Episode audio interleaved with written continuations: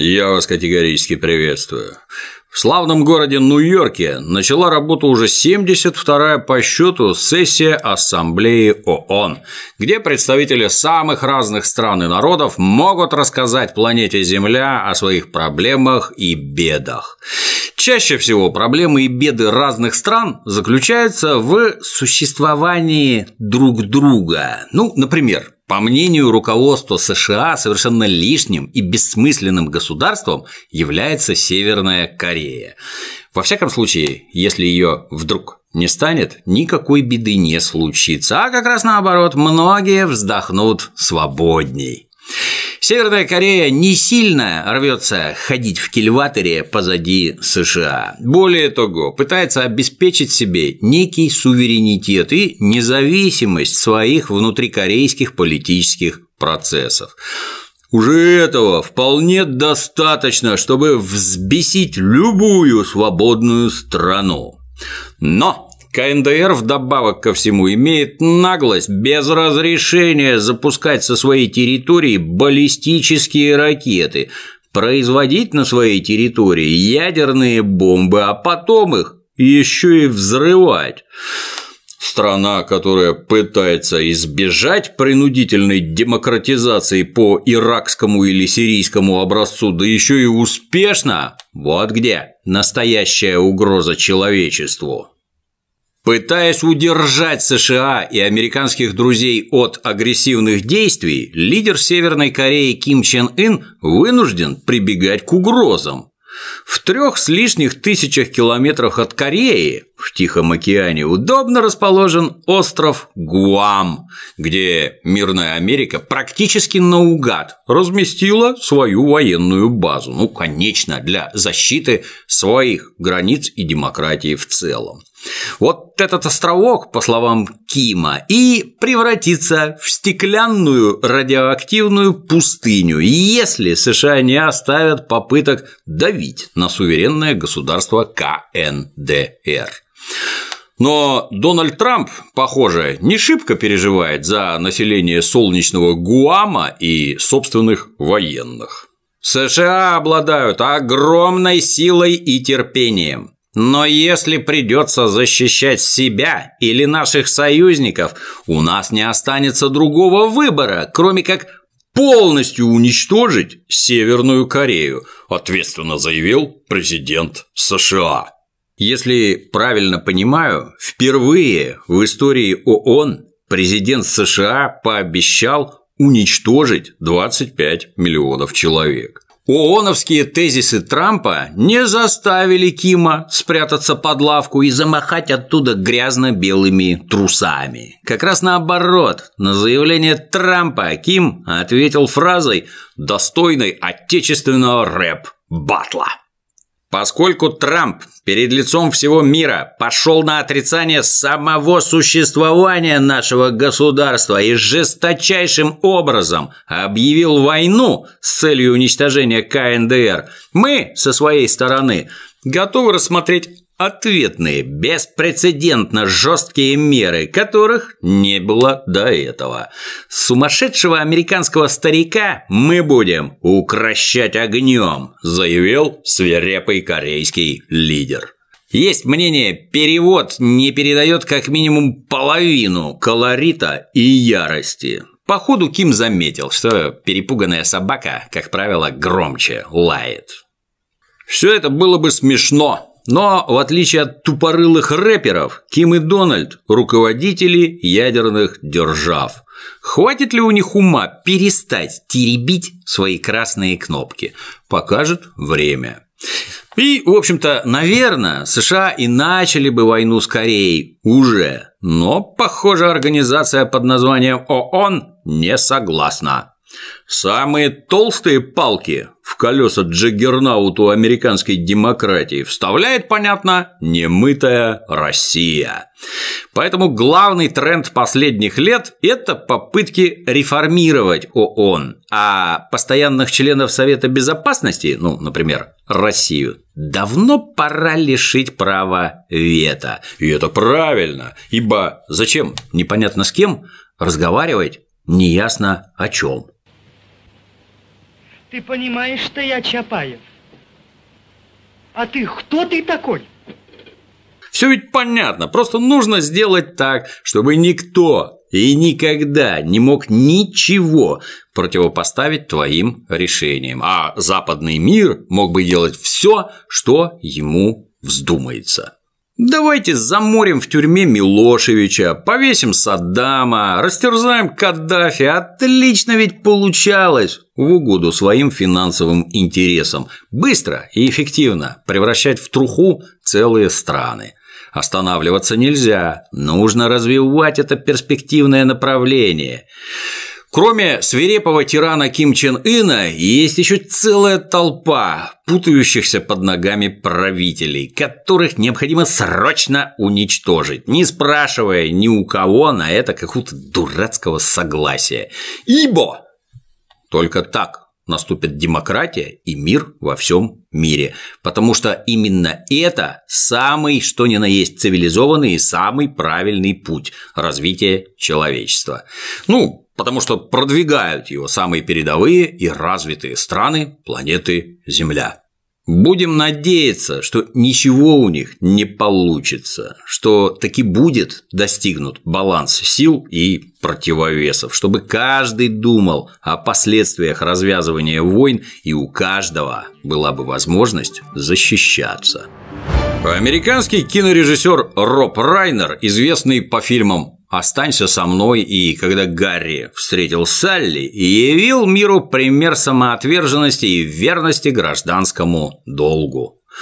За компанию со старшим редактором издания The Atlantic Дэвидом Фрамом, бывшим директором национальной разведки Джеймсом Клэппером и другими прекрасными людьми, они организовали не что-нибудь, а комитет по расследованию против России. Или просто России, кому как удобнее. То есть режиссер теперь немножко переколбасит график съемок, редактор будет реже появляться на рабочем месте, а бывший разведчик прочтет меньше лекций о национальной безопасности. Освободившееся время они потратят на вдумчивое изучение того, как коварный Путин, используя полчища русских мега-хакеров, орды дрессированных твиттер-троллей и поддельные новости нарушил естественный ход американского демократического процесса. В результате чего президент и его сотрудники теперь ходят под подозрением и являются объектами многочисленных расследований. Комитет заявлен как некоммерческий ресурс, а отношения к каким-либо партиям категорически не имеющим. Задача у него ровно одна – помочь американцам осознать серьезность регулярных атак России на демократию США. Страдаешь от недостатка русофобии в организме – не ходи в Google Сразу ходи на сайт комитета. Все удобно и доступно, разложено по полочкам. Тут тебе и про хищника Путина, тут и про связи Трампа с Россией, и про кибератаки, и про тоталитаризм в постсоветском ледяном аду.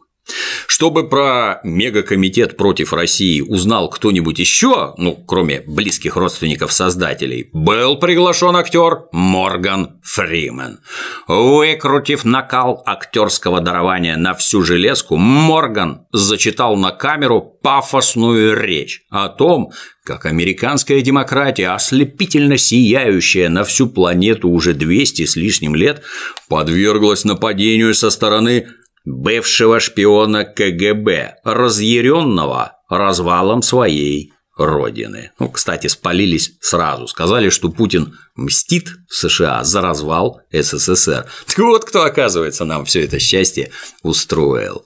В общем, президент-шпион по фамилии Путин применяет кибероружие для нападения на демократию по всему миру. Всюду сеет пропаганду и распространяет фальшивки. Этот жуткий монстр даже пытается сеять в жителях свободного мира зерна недоверия к средствам массовой информации и политическим процедурам. Это надо такое придумать. Когда демократические СМИ врали публике, когда это политические процедуры давали сбой и приводили к власти лидеров, путающих Австралию с Австрией. Далее Фриман призывает Трампа рассказать всю правду. Трамп обязан публично заявить следующее. Дорогие американцы, во время последних выборов мы подверглись атаке со стороны российского правительства. Я призвал Конгресс и наши спецслужбы сделать все возможное для проведения тщательного расследования, чтобы понять, что же произошло на самом деле. Если кто не понял, данные слова Фриман желает услышать от человека, который якобы пришел к власти именно за счет атаки путинских хакеров. Ну, хотя как знать, может Трамп сам не в курсе, кто сделал его президентом. Вот негры уже все знают, а Трамп пребывает во мраке незнания. Ну и далее Морган сообщает, что свободный мир очень рассчитывает на лидерство США. Интересно, откуда у него такие сведения? Вдруг кто-нибудь другой тоже хочет немножко побыть лидером. Ну и под финиш выясняется, что на каждом американском зрителе висит неоплатный долг перед храбрецами, которые сражались и погибали ради защиты нашей великой страны. Но разные были враги у родины сияющей демократии. Ну а на долю нынешнего поколения выпали путинские хакеры, тролли и Раша Today. Есть мнение, инициативная группа, обладающая весомыми доказательствами влияния кибератак и прочего бреда на выборы, уже давно инициировала бы те самые демократические процедуры, в эффективность которых так яростно верит. Горланить на весь интернет при этом, скорее всего, не пришлось бы. Ну а раз завывают и давят на эмоции, значит просто требуется поднять как можно более густую вонь, влияющую на рейтинги и подрывающую авторитет первого лица. Чей это заказ, ну, сидя в городе Санкт-Петербург, утверждать трудно. Зато очевидно, что коварный Путин и страдания русского народа под невыносимым гнетом тирании волнуют данных граждан очень слабо. Ролик направлен строго против короля Твиттера и отлично действует на дурачков. Ну, а их вполне достаточно везде, в том числе и в США. Вообще искать русских шпионов под каждой кроватью американцам не впервой. Ну, почитай на досуге про так называемый маккартизм многое предстанет в совершенно новом свете. Плюс это отличный способ освоения бюджетных денег, ибо чем ужаснее угроза, тем больше денег надо на борьбу с ней. А не то Эван, с развалом СССР и передовые разработки забарахлили, и F-35 не летает никак, и мега-эсминец – Цумвальд ломается, и половина крылатых ракет до цели не долетает. Не хватает только, чтобы еще и новый авианосец Джеральд Форд за 13 миллиардов баксов потонул. Ну и на десерт союзники по НАТО начинают закупать системы противоракетной обороны у России. А это уже покушение на святое, то есть на деньги. Если так пойдет, можно в достаточно короткие сроки остаться на рынке вооружений с покупателями масштаба прибалтийских гигантов. Ну и, конечно, великих укров. А с их военными бюджетами больше двух танков за пятилетку, пожалуй, и не продашь. 23 декабря 2013 года на 95-м году жизни ушел Михаил Калашников, конструктор самого знаменитого и популярного автомата в истории человечества. А в 2014 году корпорация Ростех за компанию с Российским военно-историческим обществом приняла решение установить Калашникову памятник. Ну, далее РВИО провело конкурс среди скульпторов, способных как следует увековечить Михаила Тимофеевича и его творение. Скульпторы приняли участие в конкурсе в единственном числе. Салават Щербаков в упорной но честной борьбе смог вырвать заказ у самого себя, у Салавата Щербакова. Увы, Художественные достоинства памятника, установленного на днях, не настолько значительны, чтобы впечатлить первого встречного. Злые языки говорят, исполнение грубовато, пропорции не шибко хороши, да и выразительной силы монументу не хватает. Очевидно, следовало все же поручить работу Салавату Щербакову. Памятник наверняка получился бы сильнее с художественной точки зрения и уж наверняка не содержал бы схему немецкой штурмовой винтовки «Штурмгевер-44», которую онлайн-эксперты из числа прогуливающих школу, частенько считают прообразом АК-47.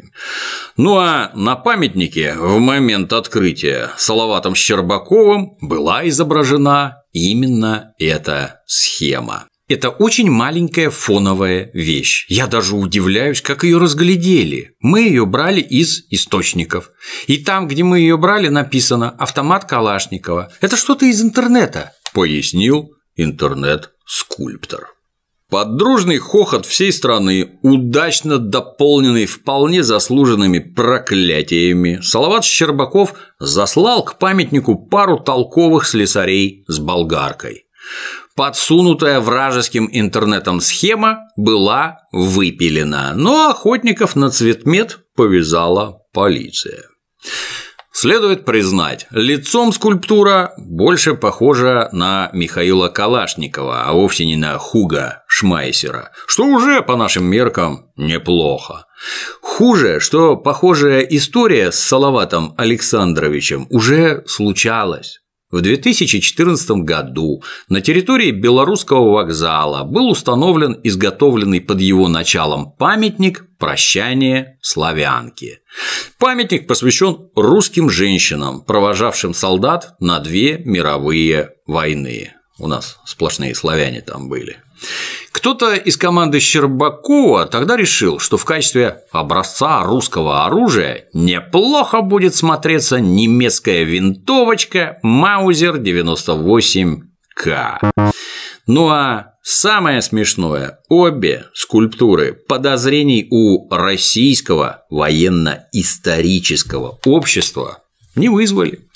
Такие вот у нас военные историки. Ну, с другой стороны, именно благодаря РВИО в Питере некоторое время висела памятная доска союзнику Гитлера, главарю финнов Маннергейму, душившему наш город блокадой.